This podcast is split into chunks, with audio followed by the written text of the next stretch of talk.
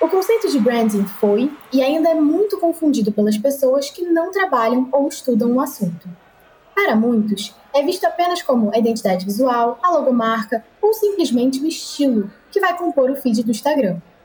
Outros veem o branding só como uma estratégia que faz com que produtos iguais tenham preços diferentes. Sabe aquele famoso exemplo do café que vende na esquina versus da Starbucks? Pois é.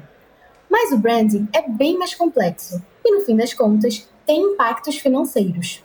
Inclusive, foi no final da década de 80 que a Interbrand, em parceria com a London School of Economics, criou uma metodologia para calcular qual o valor financeiro dos ativos intangíveis da marca.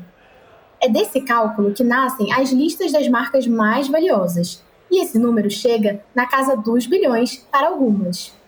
Mas onde ficam as startups nisso tudo? Bem, antes de darmos o play nessa conversa, aproveita para seguir o Dentro do Ring no seu player de podcast favorito. E claro, siga a Vind nas redes sociais. Todos os links estão na descrição deste episódio.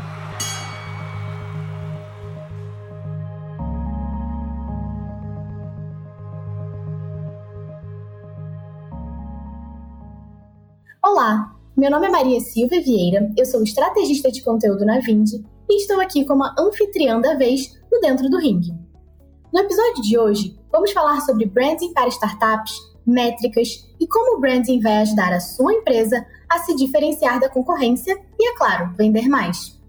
Para esse bate-papo, recebo Guta Tomaskin, CEO da Brand empreendedora, mentora e especialista em branding para startups. Seja muito bem-vinda, Guta. Obrigada, Maria. Muito obrigada pelo convite e um prazer estar aqui. Bom, então Olá, Guta, muito obrigada por aceitar participar do nosso podcast. É, eu sei que você trabalha com publicidade e branding há mais de 10 anos, é uma super expert na área. Então, eu vou fazer uma pergunta que provavelmente você já ouviu muitas vezes, mas é importante para a gente criar aqui uma base para quem está lá do outro lado do fone. Então, você pode contar para a gente assim um pouco do o que é branding no começo, assim, na uhum. base? Legal, boa. Então, Maria, é o seguinte, branding. Primeiro eu vou falar o que é brand né? Então, marca é, eu falo que é o front-end da empresa. Então, é, é o que faz as pessoas, as pessoas elas não conseguem se relacionar diretamente com um negócio. Assim como né, a gente não se relaciona direto com um código de um software. A gente precisa de uma interface. Então, a marca ela é essa interface que faz as pessoas conseguirem se relacionar, ler, entender o que, que é um negócio. É, e branding é você fazer isso de uma forma ativa. Você estrategicamente pensar o que é essa marca que você quer construir e que você quer representar. E aí tem, eu acho que vale deixar a dica da biblioteca de branding. A gente construiu na Branding uma biblioteca com vários links sobre o que é branding e como fazer e como trazer resultado, que eu acho que é um conteúdo, uma dica legal para o pessoal. Perfeito. É, e até já vou começar falando um pouco disso, né? Que é a sua trajetória dentro do uhum. mercado e a Brand Jean, é claro, né? Você já trabalhou em várias agências, grandes consultorias, já foi professora. E aí, né, em 2017 você fundou a Brand Jean e agora mais recentemente a Purple Metrics. É, uhum. Como que você percebeu essa oportunidade de olhar para branding focando nas startups, né? Tendo esse olhar mais focado nessa área que nem sempre as pessoas pensam que precisam de branding, né? É. É louco que a gente vai meio que ligando os pontos, assim, né? Passando o tempo. E na época eu não. Tem algumas coisas que eu não sabia que eu ia usar, assim, no futuro como conhecimento. É, óbvio que tem muitas coisas que eu fiz que acabaram não sendo úteis, assim, né? Na, na, como trajetória profissional. Mas eu tanto aprendi um pouquinho de programação na escola. Então isso foi muito essencial para eu ter uma conseguir me comunicar assim nesse nesse mercado. E aí o meu primeiro emprego, na verdade, o primeiro assim estágio, até emprego tipo profissional, né? Foi como growth, foi como mídia de performance, que é um, na época chamava mídia de performance, mas é um escopo de growth, tinha gestão de rede social, com foco em venda e crescimento. E aí eu entendi que eu não queria fazer isso, mas quando eu entrei em branding, eu era a pessoa que entendia de métrica e do mundo digital. E eu fui crescendo muito rápido, fui promovida muitas vezes, muito nova, assim. Eu era a pessoa mais nova na liderança do projeto, mais nova a liderar time, esse tipo de, de coisa. Então acabava que eu tinha um certo fit com marcas mais empreendedoras e, e, e inovadoras por, esse meu perfil anterior. Então, eu acabava me interessando e me engajando nesse tipo de projeto. E aí, o que eu comecei a entender é que a gente não atendia bem as startups, assim, a gente como mercado, sabe, tinha um problema com, com as marcas mais tecnológicas. Então o mercado ele estava configurado, é quase que, que nem o Spotify entrando, assim. Não existia um problema no mercado de CD.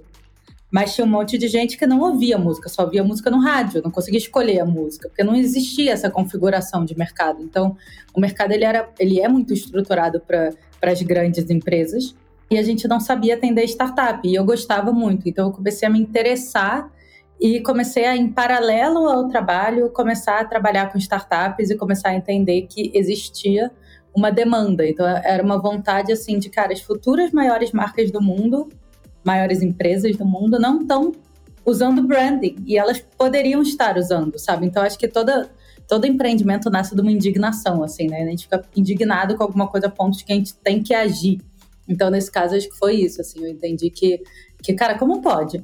Como que tanta empresa maravilhosa nascendo, com produtos incríveis, repensando como que o mundo vai ser, não tá pensando como, o que, que elas representam para o mundo, não estão pensando na marca delas, não estão conseguindo se conectar com as pessoas. Então, acho que daí foi a indignação da Brandim. O Purple Metrics, que é uma startup dentro da Brandim, já é outra história, porque assim, eu já tenho noção do que é empreender, de como é gerir uma empresa. A Brandim meio que, eu acho que a Brandim que me achou e não eu que achei ela, ela foi acontecendo. O Purple Metrics é porque, como a gente trabalha com muita startup, a gente tem que conseguir medir branding. Eu acho que o branding não é mais estratégico nas empresas porque a gente não sabe avaliar se a gente está andando no caminho certo. Então, numa intenção de medir branding, eu entendo que existem algumas formas, mas eu tenho algumas críticas e eu acho que elas não atendem a maioria das empresas. Eu resolvi criar, né, a gente na Branding resolveu criar uma forma de medir branding. E aí, mas aí já tem, ela, o Purple Metrics nasce com muito mais pensamento de visão de futuro. Branding foi uma coisa mais orgânica, assim, a gente saiu fazendo, sabe? Foi assim, vamos embora, tem que fazer, vamos botar esse negócio na rua. É. E foi assim, né? Mas é até legal que você puxou um pouco aqui sobre métricas. E aí, né, antes daqui da nossa conversa, eu vi num post no seu LinkedIn que você comenta que dentro da indústria de inovação, o branding não funciona nessa lógica tradicional de produtos iguais com preços diferentes. Uhum. E aí, inclusive, você diz, né, que o branding para startups é ver branding além do aumento de margem, né? É ver como redução de CAC e aumento de LTV, que são métricas que aqui na Vind a gente fala bastante. E aí, né, vem uma dúvida que você já deve saber, é, e pode até comentar aqui pra gente, que você já deu aí um spoiler de que não concorda tanto. Como metrificar o branding e relacionar as ações da marca né, com esses objetivos mais numéricos, na hora de que você tá lá e precisa entregar para o investidor esse dado, né? Sim, eu sempre tive essa coisa com resultado. Então eu sempre acompanhei o resultado. Então eu via o resultado. Então a gente fazia o projeto de branding e, por exemplo, no, no URB, né, no hotel urbano que a gente fez a mudança para URB, a gente teve uma, um aumento da home para o carrinho de 3%, que é bem, bem relevante. Ainda mais com o volume de, de acesso que eles têm. Só que a gente tinha refeito o site. Foram trocentas mil coisas, não foi só branding, né? Tipo, que fez isso. Então, beleza. A Exame foi do oitavo portal mais acessado do Brasil para o terceiro portal mais acessado do Brasil, um mês depois do rebrand. Mas, mas você nunca pode falar que foi só a marca. Né? Então, o, o CAC de conta simples caiu. O tempo do ciclo de venda de Wink reduziu pela metade. Tem outro cliente nosso que o CAC caiu para um terço do valor. Literalmente, foi de 300 para 100 reais. Mas Tava tendo uma otimização da performance, tava tendo otimização de landing page, então tinham várias coisas acontecendo. Então meio que sempre a gente não tinha, não era só o branding o dono do resultado. Só que a Brandim já passou de 120 empresas que a gente atendeu. A gente é bem acelerado. E a gente começou a conseguir observar o resultado em escala. Então, o que eu não consigo falar que aqui foi branding ou ali foi branding, quando em 100 empresas você tem queda de CAC, você consegue entender que cai o CAC. Então a gente começou a estudar quais são os impactos de branding no resultado dos nossos clientes. Uma coisa que a gente entende, primeiro, assim, é que tem uma otimização da métrica, da estrela guia, das métricas que essa empresa olha, porque na verdade eles estão aplicando branding na vida real dela.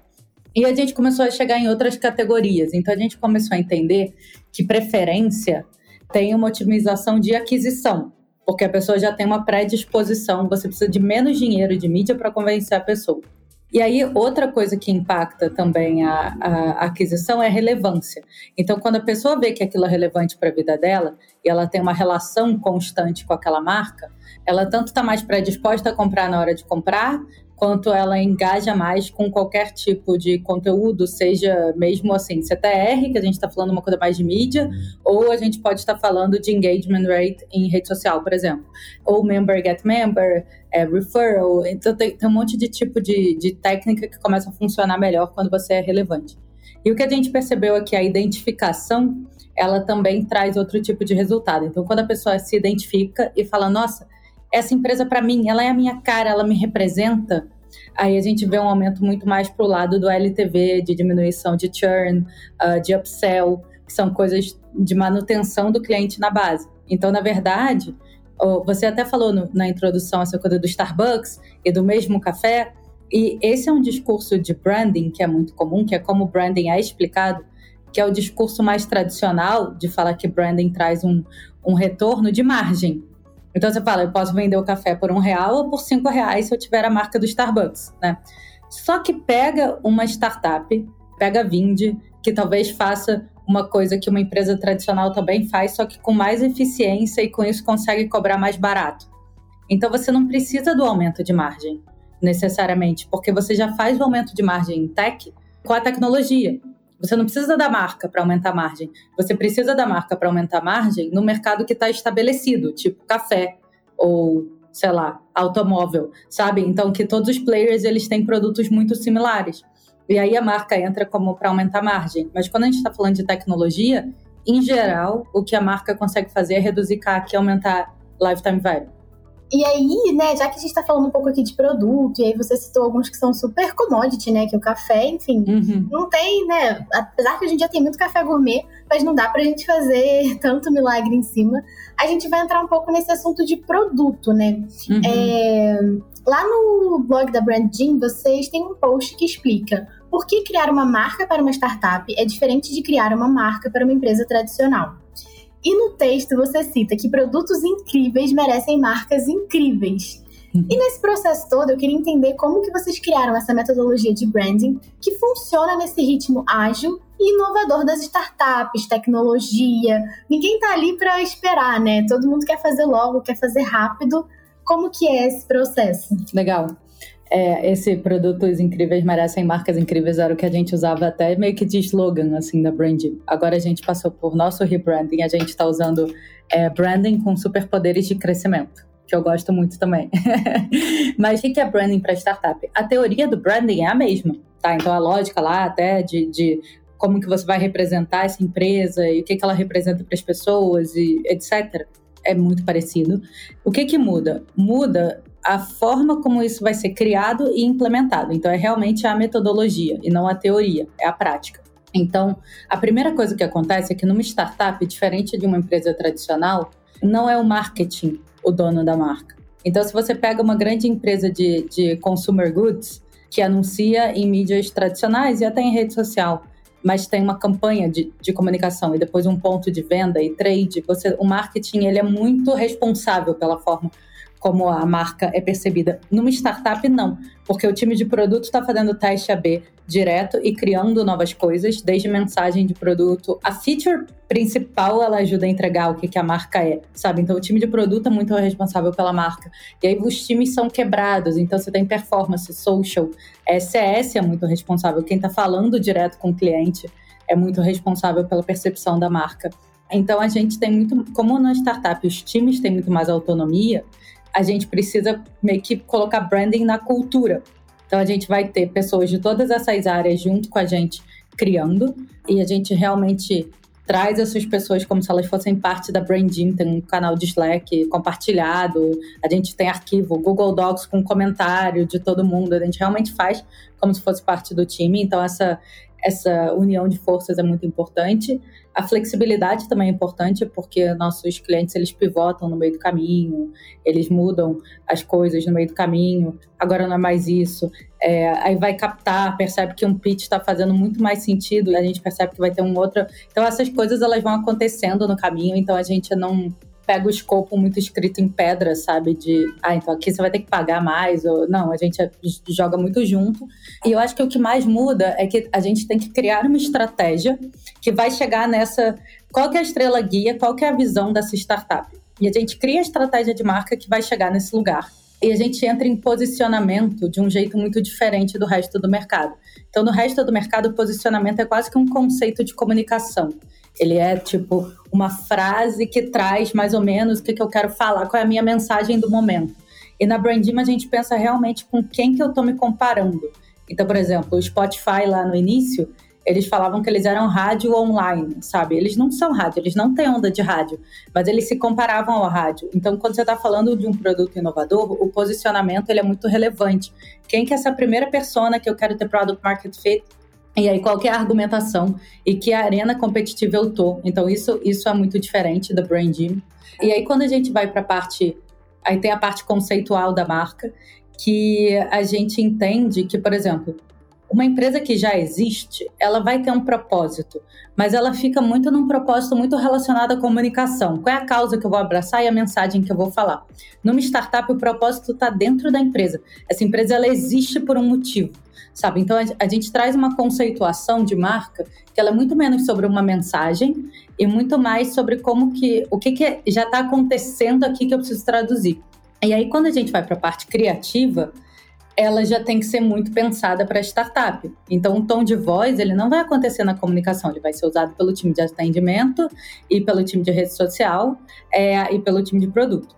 E aí, o visual, ele não pode cagar a performance do produto. Então, tem um outro tipo de contraste de cor, tem tipografia, tem ícone, tem tudo que a gente precisa usar que vai otimizar carregamento de páginas, sabe? Ou, por exemplo, a cor principal e secundária de uma, de uma marca tradicional, ela é pensada pela combinação das cores.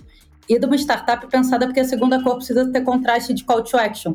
Então tem umas tecnicalidades assim. O que, que a gente tem de legado de design system que a gente não consegue mexer e que a gente precisa levar em consideração? Então tem umas tecnicalidades que são interessantes, assim, que, que o nosso time já pegou da vivência.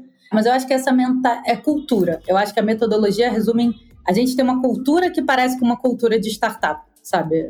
Mais do que qualquer coisa. É super legal, né? Que você está comentando essa parte assim mais de cor. Eu fiquei aqui pensando que as empresas tradicionais, quando elas começaram, acabavam pensando muito mais em mídias impressas, né? Então, seja a mídia, mídia de massa, né? home, né? ou então é, revista, jornal, materiais que realmente eram impressos.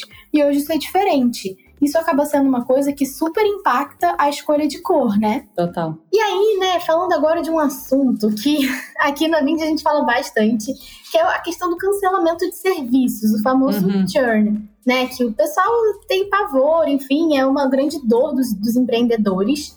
E naquele post que você fez lá no LinkedIn, você comentou assim: que quando os consumidores se identificam com uma empresa, eles são bem menos propensos a cancelar um serviço e são mais propensos a se engajar com a oferta. E aí, na sua visão, o que, que muda no branding quando estamos falando de empresas que têm, na verdade, né, a recorrência como modelo de negócio? Legal. Você acha que tem que diferenciar alguma coisa? Ou não é isso que vai mexer? Qual é a sua opinião, assim? Uhum. A construção de marca, ela é diferente, né? Então, é interessante, por exemplo, outro dia eu comprei cápsula de café aqui mas a minha máquina não é da Nespresso, é da Nestlé. E, cara, é péssimo, assim, péssimo. Eles mandaram para o meu endereço errado por um erro de produto, para o endereço antigo, que é no Rio de Janeiro, eu moro em São Paulo. E aí eles estavam falando, ah, a gente só pode entregar em outro endereço do Rio. Eu falei, gente, mas eu estou em outra cidade. E eu me mudei e, e, foi um erro do produto, porque ele não leu os dados lá do cartão e aí recarregou. E quando ele recarregou, ele atualizou o endereço. Enfim, não importa. E eles são. O modelo de negócio deles não é de recorrência. Então eles estavam do tipo, cara, problema seu que botou o endereço errado lá no. que não deletou. É, tá, sei lá. E aí, enfim, aí o Reclame Aqui, né, Reclame Aqui resolve todas as nossas coisas como consumidor. Mas é interessante você pensar que esse é um business que ele não tem a mentalidade de recorrência. Ele tem a mentalidade de venda, porque é uma empresa que ela foi feita para vender para a primeira venda, né, e não para recorrência. Porque é uma empresa de recorrência é impensável você irritar um consumidor. Cara, o que, que custa uma remessa de café no mês num tempo de, de vida que eu vou consumir desse troço, né? Então é inimaginável. Então um business inteiro, quando ele é para recorrência, ele é desenhado de uma forma diferente, inclusive para a marca. E aí o que que acontece quando as pessoas estão com a empresa? Assim, ah, eu tô com a Apple. Se eles lançarem relógio, eu vou comprar relógio. Se eles lançarem patinete, eu vou comprar patinete meu computador, meu telefone e por aí vai, né? A marca, ela, ela quase que faz parte ali da, da identidade da pessoa, né? A pessoa fala, cara, eu acredito nas mesmas coisas que essa empresa. Então você tem a possibilidade de começar a engajar comunidades e usar esse consumidor para ouvir esse consumidor, para construir o seu produto. É, você ganha uma certa elasticidade de produto. Você consegue vender carro, patinete, etc., além do computador, né, que é teu primeiro produto. Então, isso a marca te dá. Então, faz muito mais sentido, a gente faz na brand mais vezes, argumento de CAC e argumento de lifetime value. Então, a partir do momento que a pessoa já te comprou, você já convenceu ela a comprar, você começa a ter que construir essa relação com ela. E marca é muito importante para isso. É o que faz a pessoa entender que ela está comprando, porque talvez alguém copie o seu produto. Né? Só que o que, que vai fazer aquela pessoa continuar acreditando em você? E se você é uma startup, o seu produto não está final, sabe? Ele não está nem bom. Você provavelmente tem vergonha dele, né? Você está aprimorando. Então, e aí eu, tem uma coisa que eu falo muito que é muito louco, que a gente é, a gente CEOs, né? A gente passa a nossa vida falando para os investidores, vendendo uma visão de futuro para eles, né? Então, quando eu vou captar investimento, eu não fico falando de hoje, eu fico falando do que que isso vai ser. Aí eu viro para o meu consumidor e fico falando de feature. Não faz o menor sentido entendeu? Eu tenho que falar para eles o que, que eu estou construindo, que sonho é esse que essa pessoa está fazendo parte. E tem uma coisa de consistência também, porque a consistência cria vínculo. Né? Então, quando a pessoa sabe que ela conhece a gente, o consumidor sabe que ele conhece essa marca, você, você quase que pode sentir o cheiro de um comercial da Nike, sabe, ou da Heineken. É, e, e é, é uma delícia, sabe? Eu escuto a musiquinha da Champions League e eu quero abrir uma Heineken. Assim, essa, isso está incrustado na minha cabeça, sabe? Então, essa consistência, ela cria esse relacionamento de longo prazo. Então, branding é essencial para um relacionamento de longo prazo. E né, logo para um business de recorrência. Agora, na prática, é muito mais de como que você no dia a dia vai construindo do que em como que você chega no, sei lá, no tom de voz, sabe? Isso é muito similar. O que muda é como é que você vai aplicar isso no dia a dia. Sim, super entendo. E aí você também está falando bastante de startup, né? E quando a gente pensa nas startups brasileiras, né? Muitas vezes as pessoas pensam assim: ah, não, startup é uma coisa lá fora, né? Aqui não tem muito disso. E é uma mentira. No primeiro semestre de 2021, as startups brasileiras receberam 5,2 bilhões em investimentos, né? Então, a gente já tem um mercado bem mais maduro aqui no Brasil. E o setor de fintech foi o mais aquecido até agora. Mas, enfim, também tivemos cases no segmento imobiliário, varejo, cadeia de suprimentos e mais. Você acredita que essa questão das startups terem mais dinheiro, né? Então, estarem com mais dinheiro na mesa, e também, lógico, a competitividade que está crescendo, vai fazer com que elas precisem dar mais atenção para se diferenciarem por meio dessas estratégias de branding? Quais que são as suas expectativas, assim, nessa relação? Legal em 2017, né, quando eu comecei a branding, eu ouvia que eu tava viajando, né? As pessoas falavam, cara, me liga quando não der certo, sabe? Pra você trabalhar aqui. É, é assim, mas. E não eram pessoas, tipo, ex-chefes, sabe? Tipo, pessoas que eram relevantes para mim, que falavam que é, a startup não, não se importa com branding, que se se importar não vai ter dinheiro. Tem até uma, uma uma pessoa que foi minha chefe, depois ela foi diretora de uma grande empresa lá em, na França, em Paris e tal. E ela fez um projeto junto com a gente da Branding.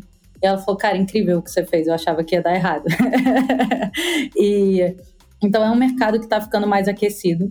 Eu acho que branding para se diferenciar é aquela coisa do cafezinho que é diferente pela marca do Starbucks. Quando com, com a maturidade dos mercados, realmente marca vai virando um dos únicos fatores capazes de diferenciar quando todo mundo tem um bom produto, um bom atendimento, etc. Mas o que eu acho que mais vai, o fator mais para mim é que vai ser marcante é a experiência dos founders.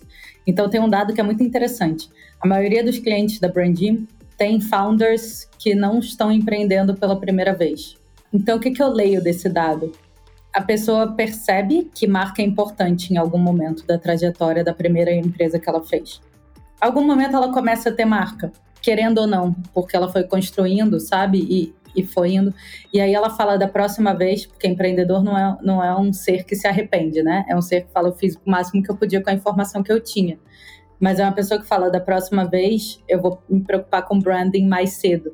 Então eu acho que a maturidade dos empreendedores e dos investidores. Então tem alguns clientes da Brandim que têm investidores, por exemplo, no Vale do Silício.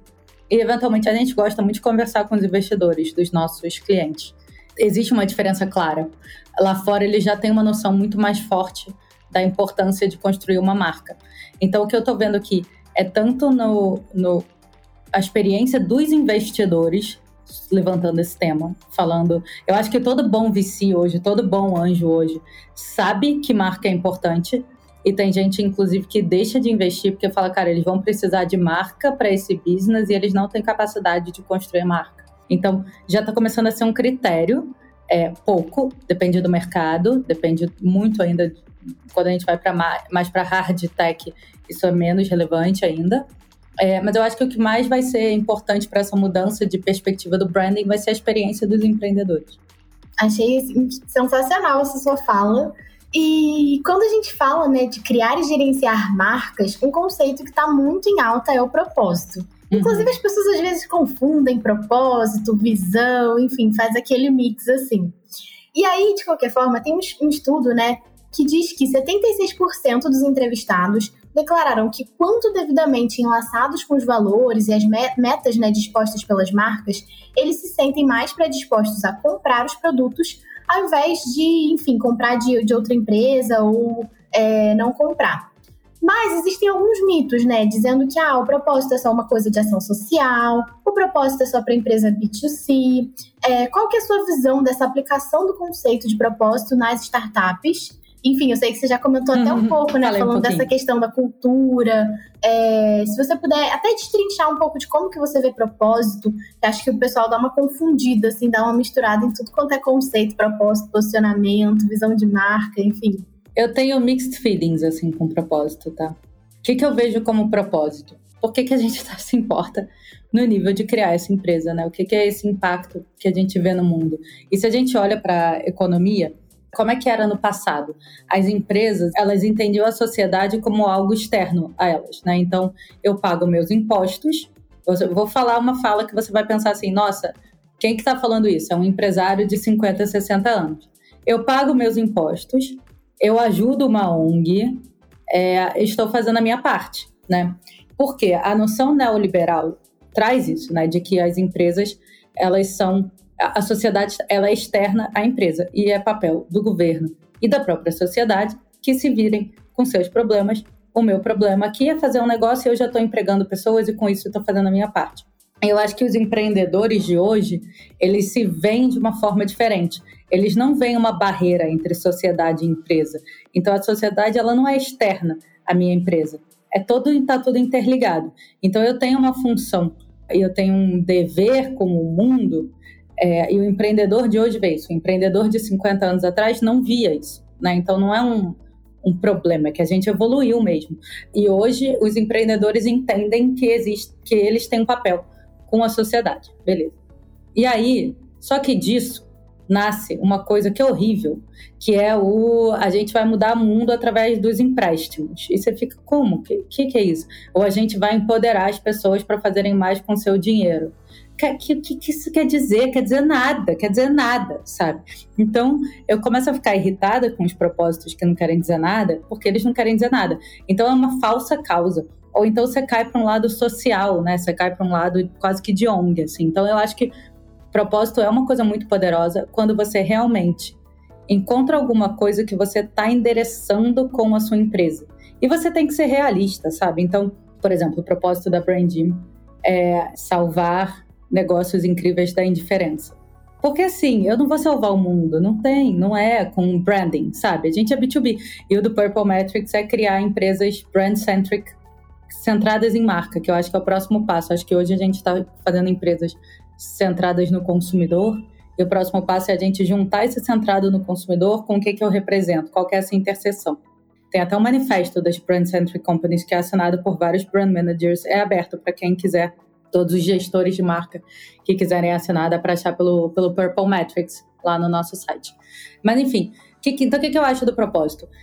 Eu acho que essa noção de o que, que é esse algo a mais que eu estou trazendo para o mundo, além do meu produto, além do meu serviço, além de gerar emprego, além de existir, além de simplesmente fazer o básico, o que, que eu estou trazendo para o mundo, que é uma coisa que engaja todo mundo, isso é muito relevante, né? Isso eu acho que é importante de acontecer. E eu acho que isso existe em toda empresa nova.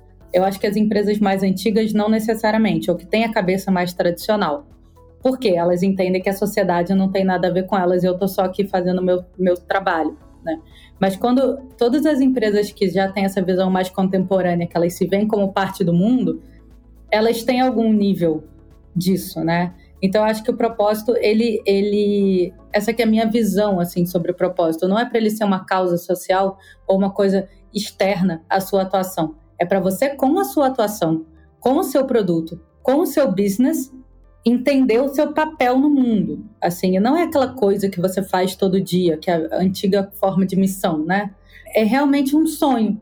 Uma coisa que você fala que, que você vê que é impossível. Tem uma metáfora que meu professor de filosofia que me ensinou, que ele fala que o cético senta na areia e fala: o horizonte é inalcançável, então não vou nem entrar no mar e o apaixonado, o ideológico, ele sai no mar, sai nadando, e aí o cético grita para ele e fala: Tá vendo? Você não vai chegar nunca. Ele fala: Bom, mas em relação a você, eu tô bem evoluído.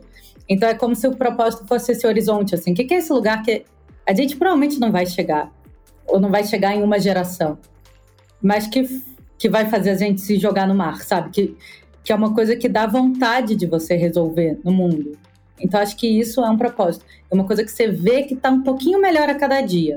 Não é uma coisa que, sabe, que tá melhor, que eu tô conseguindo. Eu tô conseguindo deixar o mundo um pouco mais, sabe, desse jeito que eu vejo, que eu imagino. Então, acho que é isso que deveria ser o propósito, na minha opinião.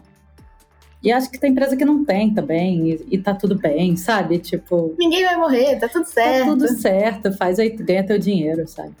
Eu ia até falar, né, que a, aqui na Vind nós temos muito muita gente que é pequeno empreendedor, é, uhum. é, então tá naquele fa naquela fase super inicial, que tá muito preocupado com a operação, tá preocupado muitas vezes com, enfim, como que eu vou sustentar essa empresa, como que eu uhum. vou colocar isso para frente, e às vezes nem tem tempo de pensar que propósito que eu vou ter, ou de fazer uma avaliação super detalhada disso, né? E achei muito legal que você trouxe essa questão de que calma, você não precisa querer mudar o mundo. Às vezes você vai mudar a vida de quem tá ali na sua cidade e esse vai ser o seu propósito, e tá tudo bem, né? Não precisa querer, tipo, vou acabar com o desmatamento no mundo inteiro. então, enfim, é. isso faz diferença. É, a gente tá falando de uma startup mesmo, é, financiada por VC e tal, que tem essa coisa de querer ficar gigante, aí tem uma coisa de querer ficar gigante. Agora, quando a gente está falando, por exemplo, a Branding, que foi bootstrapped, né? Então a Branding começou sem nenhum investimento, era o meu computador e da Vanessa e o nosso tempo, só, sabe? É, e, você, e dá para vender um projeto de branding e depois entregar. Dá para fazendo isso. A gente tinha essa ideia, a gente sabia que as startups precisavam de branding, a gente sabia que essas empresas podiam se conectar com as pessoas. Então tem uma dimensão conceitual maior, mas realmente a gente estava mais preocupado em vender projeto, em acertar metodologia, sabe? Então acho que é normal isso. Agora, você também parar para pensar sobre isso, nem que seja agora, porque eu vi o podcast e talvez escrever, escreve, eu adoro founder que escreve, escreve um manifesto da tua cabeça, escreve qualquer coisa. E aí você sai do buraco do pudim, assim, você não fica preso no, no sabe, ali, não consegue sair e preso na operação do dia a dia, porque isso também você vai começar a sentir um senso de falta de propósito, que daqui a pouco você vai querer, na verdade, ter um emprego. É, isso faz total sentido. E aí esse propósito, né, essa coisa que movimenta as pessoas e que faz a gente querer, enfim, acordar todo dia e trabalhar naquele lugar e criar aquela empresa, falando nessa coisa, assim, né, tem também um, outro assunto que são três letrinhas que estão fazendo muito barulho, principalmente no mercado é, financeiro, né, que é o ISD. Em português, essa sigla significa ambiental, social e de governança. Então, é começar a olhar para boas práticas nessas três áreas, né? E uma das maiores gestoras de fundos de investimentos do mundo, que é a BlackRock, anunciou que só vai investir em empresas que tenham uma estratégia clara de economia neutra em carbono. Mas aí, enfim, muitas pessoas acabam tendo essa ideia de, né? Ah, então é só a gente falar, olha só que nós somos muito legais, nós fazemos reciclagem. Mas, enfim, a pesquisa In Brands We Trust mostrou que 91% dos consumidores afirmam que é essencial ou é um fator decisivo confiar que aquela marca vai fazer o que é certo. Enfim, no final do dia, o ISD está mexendo sim nos ponteiros dos negócios. E aí eu queria saber da sua visão, né? Você acredita que as startups conseguem implementar políticas de ISD? É, então, essa, essa pergunta é difícil de responder, né? É, eu acho que o SG, né, é, ISD, ele é ainda pouco estruturado, assim, né?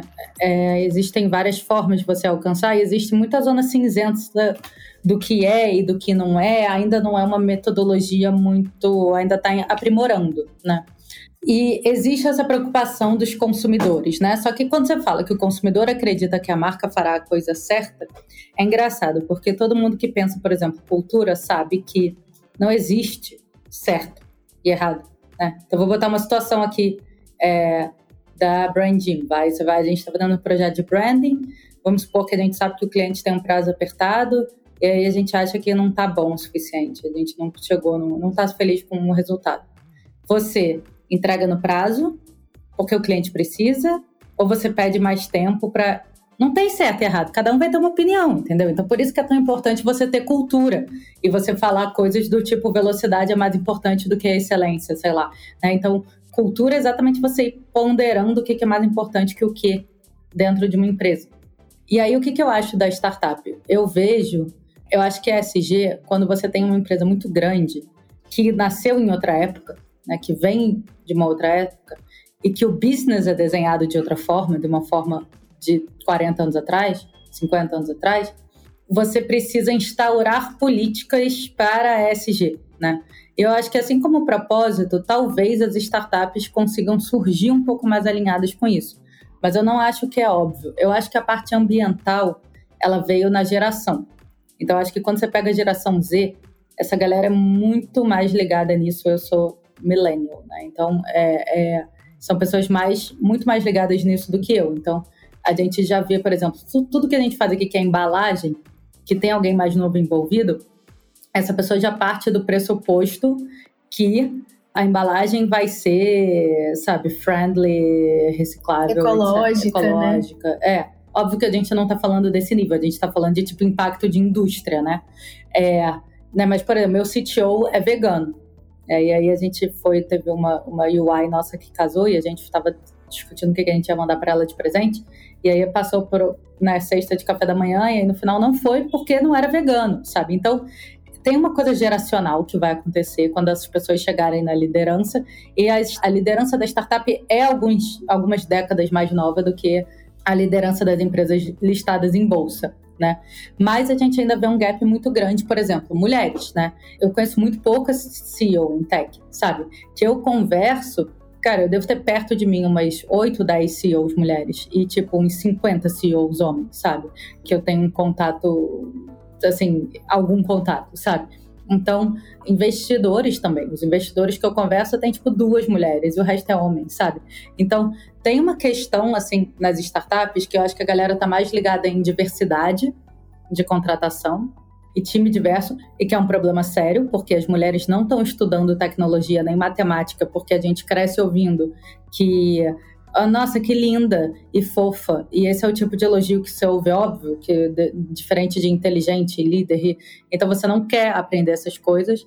E aí também você não quer ir para uma faculdade de menino.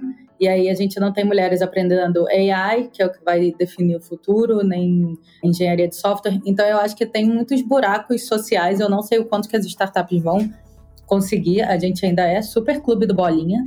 É, ainda é uma coisa de classe alta, porque como que você vai largar a tua vida para empreender sem ganhar nada? se você não tem dinheiro? Sabe? Então, tem o preconceito, tem o, o, o cultural, tem o social. Então, eu não sei o quanto que uma startup vai conseguir pensar nisso, sabe? Então, eu acho que vai ser muito mais fácil. Eu acho que diversidade é uma coisa que a gente talvez consiga. Eu não sei se a gente vai conseguir resolver, mas eu acho que a gente vai conseguir melhorar, porque isso está muito é, presente. Eu acho que o aspecto geracional vai no automático. Agora, eu acho que a gente só vai ver empresas criando grandes estruturas, como fala no mundo das startups, quando deixa de ser pirata e vira marinha, sabe? Então, quando você virar marinha, você vai ter que se preocupar com isso. E eu acho que tem uma. Então, assim, é uma mistura, tem uma preocupação mais genuína dos founders com propósito, impacto social, tem uma preocupação grande com diversidade, ainda estamos muito atrás em diversidade, principalmente em representação feminina.